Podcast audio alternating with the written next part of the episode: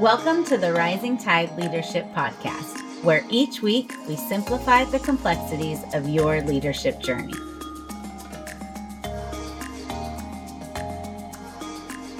Hey, everybody, and welcome to another episode of the Rising Tide Leadership Podcast. My name is Mo, and I'm excited to be actually sitting in the hosting chair today because I have a very special guest with me, Sergeant First Class John Noe. John, how you doing, brother? Hey, I'm doing good. Thank you so much for having me on.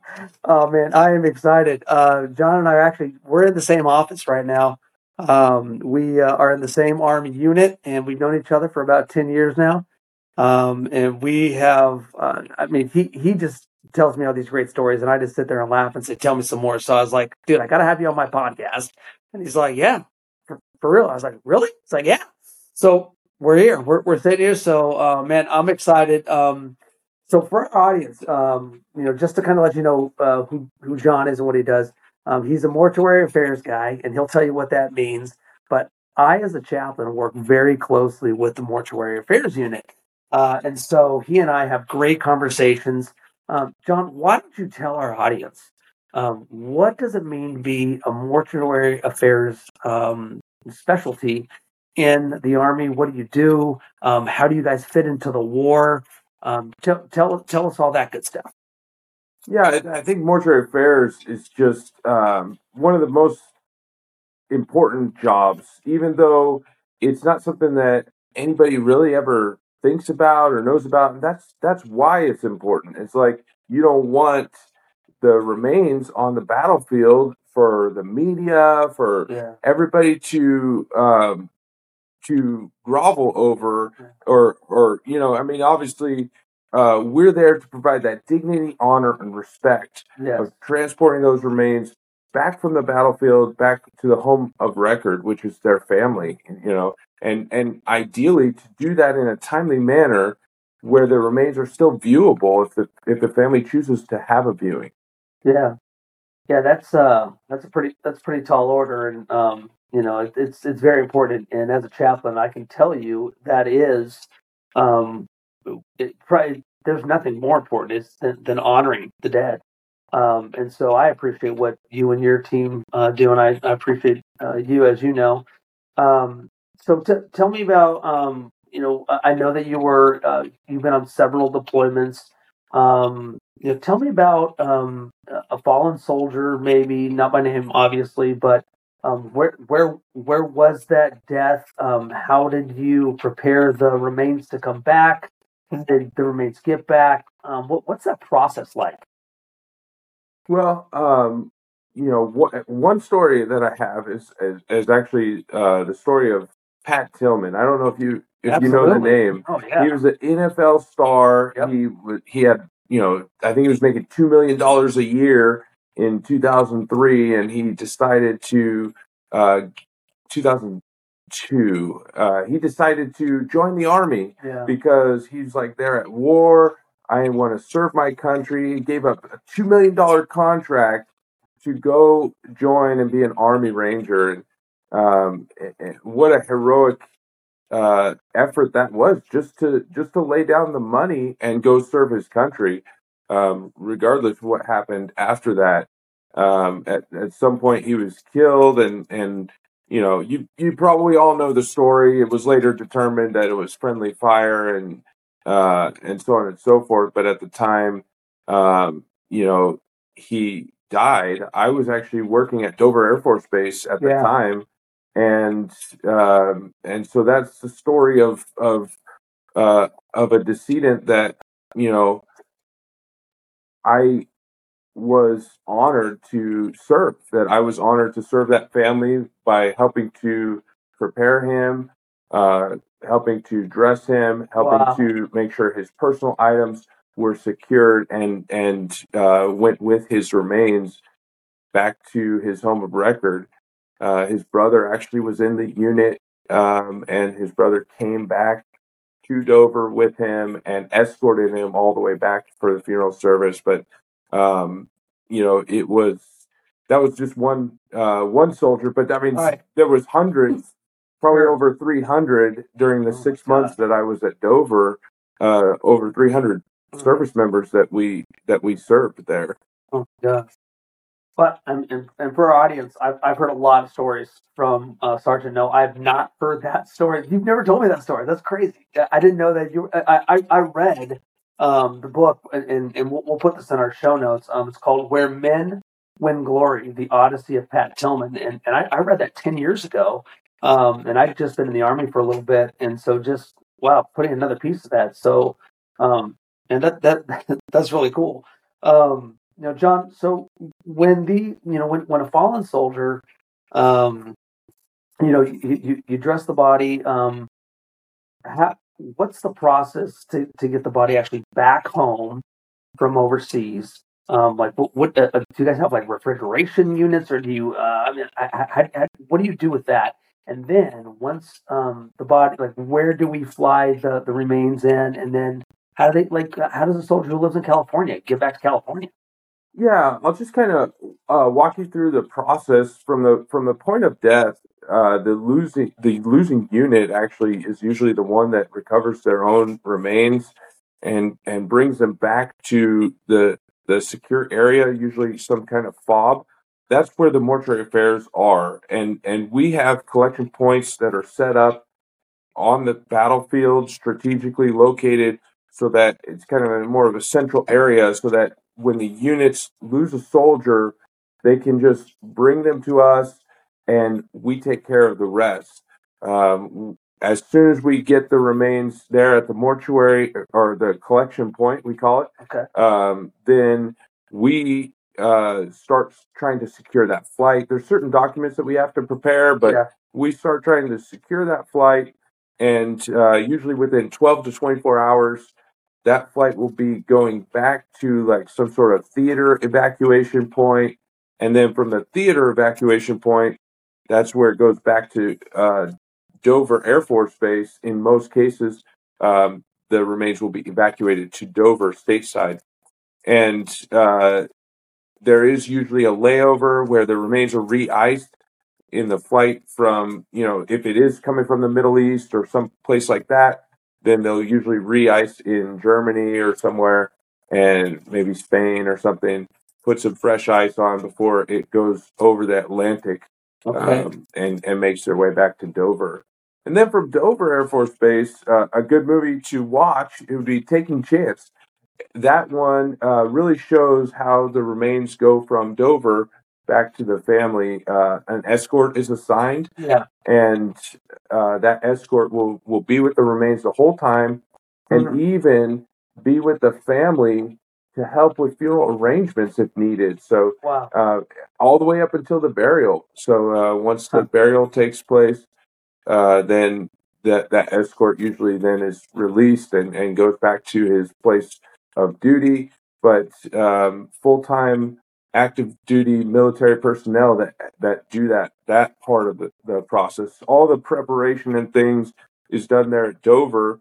Um, there could be additional preparation that's done at the local mortuary. So there will be a receiving mortuary, civilian mortuary that handles the, the final disposition, whether that's a graveside service, a chapel service, or or things like that.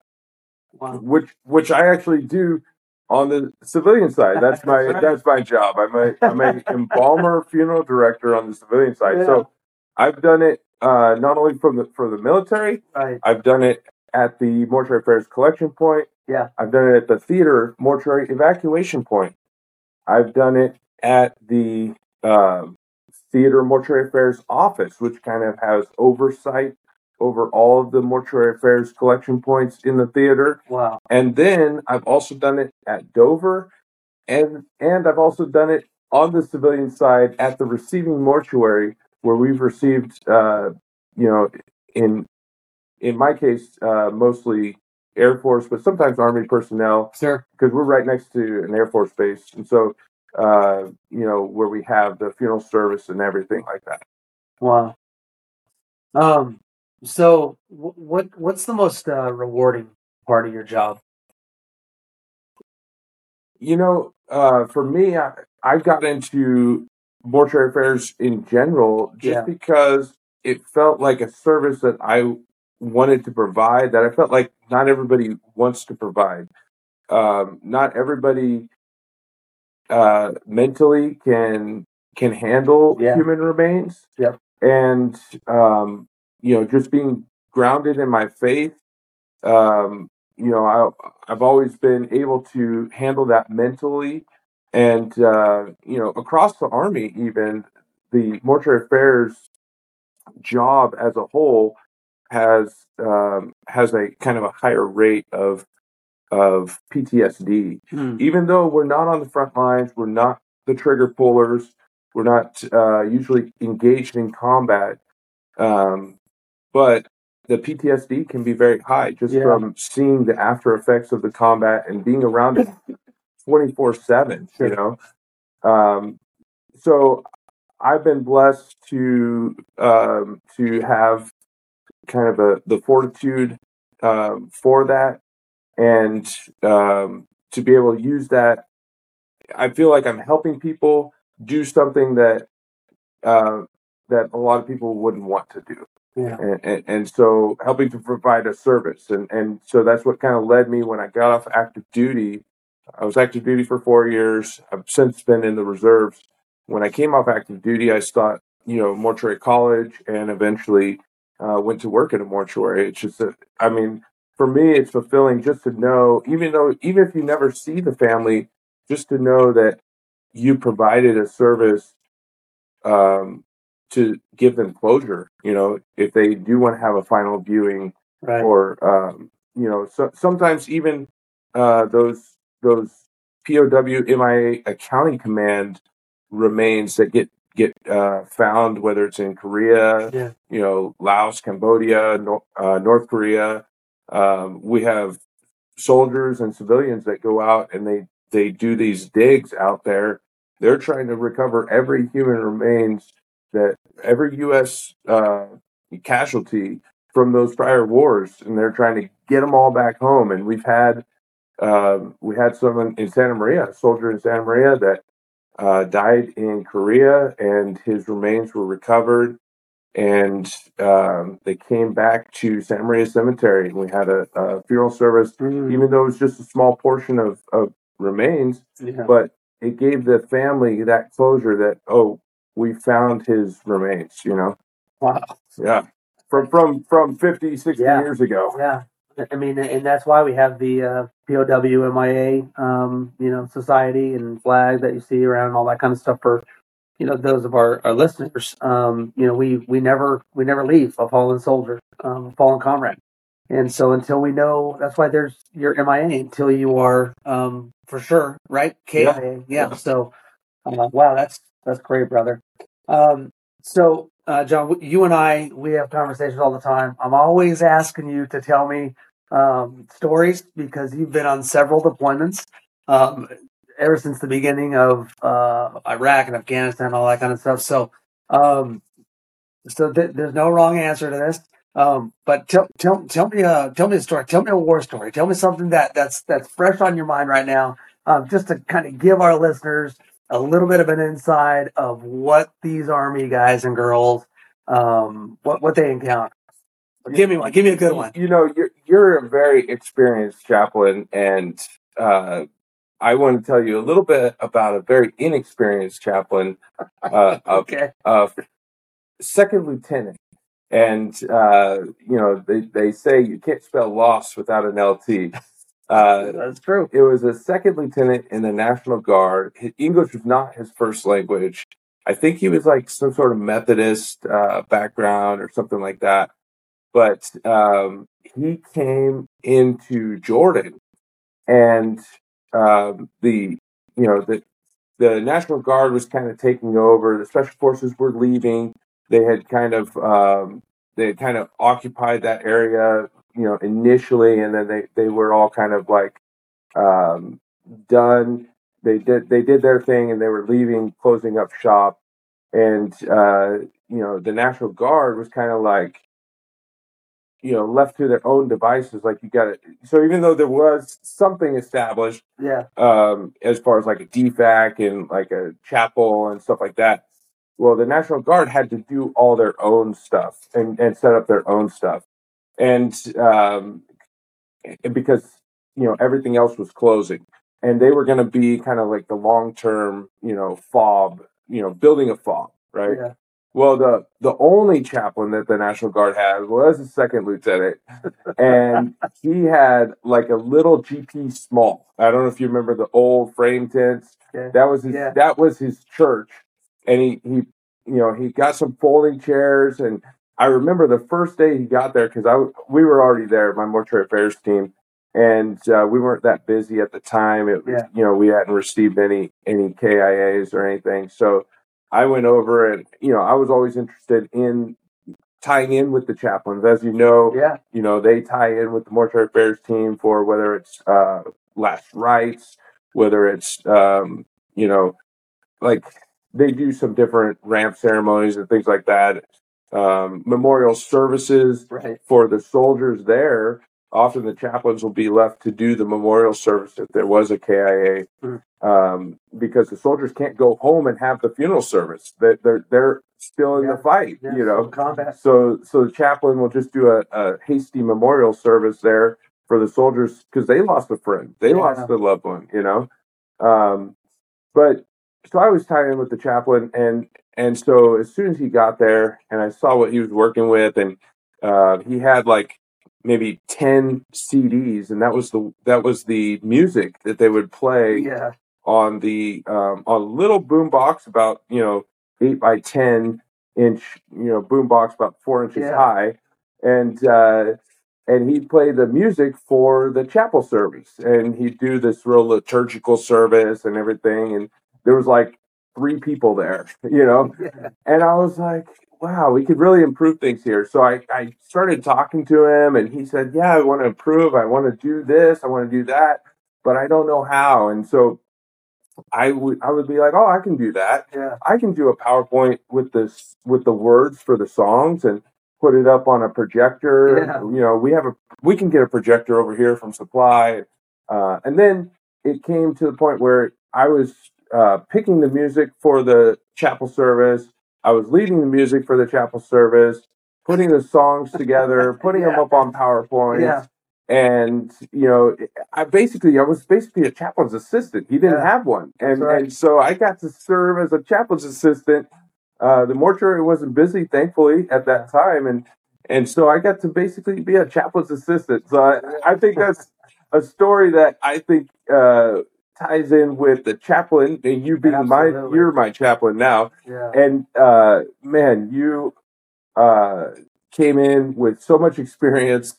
Uh, obviously, it's different being a brigade chaplain than it is like you know the Yeah, little yeah. uh, company chaplain. But uh, but yeah, I mean it's it's been a pleasure working with you. He was he was a really nice guy. Don't get me wrong. Like Yeah. chaplain was great, but he just had no idea. Like even I don't think he even really.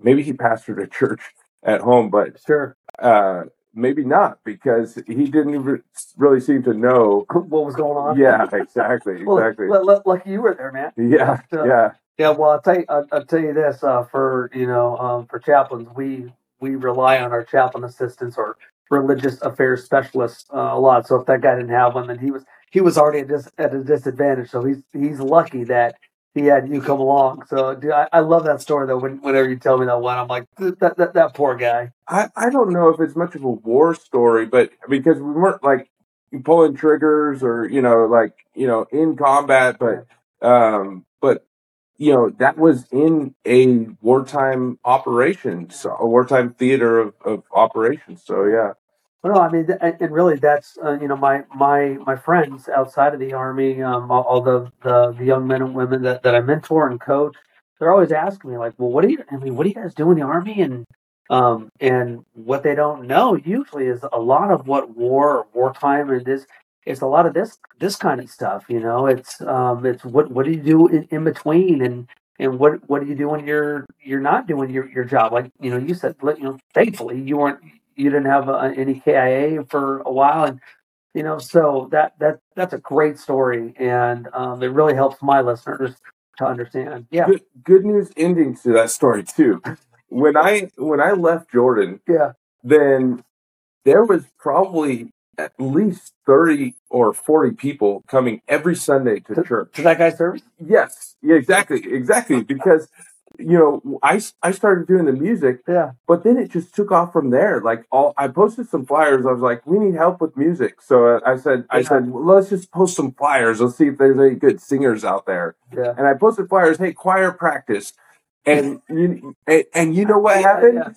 Yeah. People came. Some guy from the Air Force showed up with his keyboard. Oh, I was like, how'd you get a keyboard here? He's in the Air Force, so you know. Air Force, they do whatever they want. Right. Yeah. I was like, how'd you get a keyboard here? And you know, his keyboard sounded great. Another guy came with his guitar, and it was like it was like we had a full band Yeah, and everything. And I was like, I was like, wow, all you got to do is post some flyers, and then everybody shows up. I think people were just getting, you know, everything as everything got established there Yeah. too. You know, they were they were trying to find stuff to occupy their time because you know that's one of the things you're fighting if you're not actually like engaged in combat you're fighting the boredom really you know Absolutely. Yeah. Um, you know, John, who, who is uh who's somebody in your life um who has helped to shape you into the person that you are, whether it's in the army or um outside? Um, who's somebody that that's really that you look to and say, Man, um, it's because of him, it's because of her that I really want to be better and I want to be a better soldier, I want to be a better father, I want to be a better you know who, who's somebody in your life? You know i i have to i have to say my dad Yeah. okay and i know it's not somebody that anyone else can relate to and you don't know my dad uh, but my, my dad is a pastor too Yeah. and and and Yep. um you know i think that's one of the reasons why i got into mortuary affairs is like i i didn't want to be a pastor it's like uh you know maybe it's all the funeral services that he dragged me to when i was six years old you know yep. but uh, w- whatever the case is, like he, he's an amazing person, Mm. and uh, you know, if I was as good as he as he is, then Yeah. uh, you know, th- this world would be a better place. You Yeah. know, um, but yeah, I would, I would definitely have to say my dad. Yeah. That's great, man. I mean, There's there's so many people in the Yeah. army and everywhere that I've worked with that I've uh, gotten to know. I, I my current boss is is uh, at the at the mortuary. sure. Um, like he's a great guy, and I've learned so much from him just about um, you know kind of how you how you say things right. is how you're influencing the reaction that you're going to get Yes. and you know in funeral services so important to be able to say things in a way that everybody's on the same page everybody you know knows and understands you know Right. and sometimes i you could probably tell on this podcast that i, I kind of am long-winded and i beat around the bush a little bit but Sound like a uh, pastor. yeah yeah but uh but learning how to communicate Yeah. better and and my my current boss has really showed me that mike hoffman Okay. Nice. Yeah. Well, um, do you have any? Do you have one book that you think that every leader should read? Is, is there a book that has maybe influenced you that could maybe? But I'm always telling my audience they need to read more. That all all leaders are readers.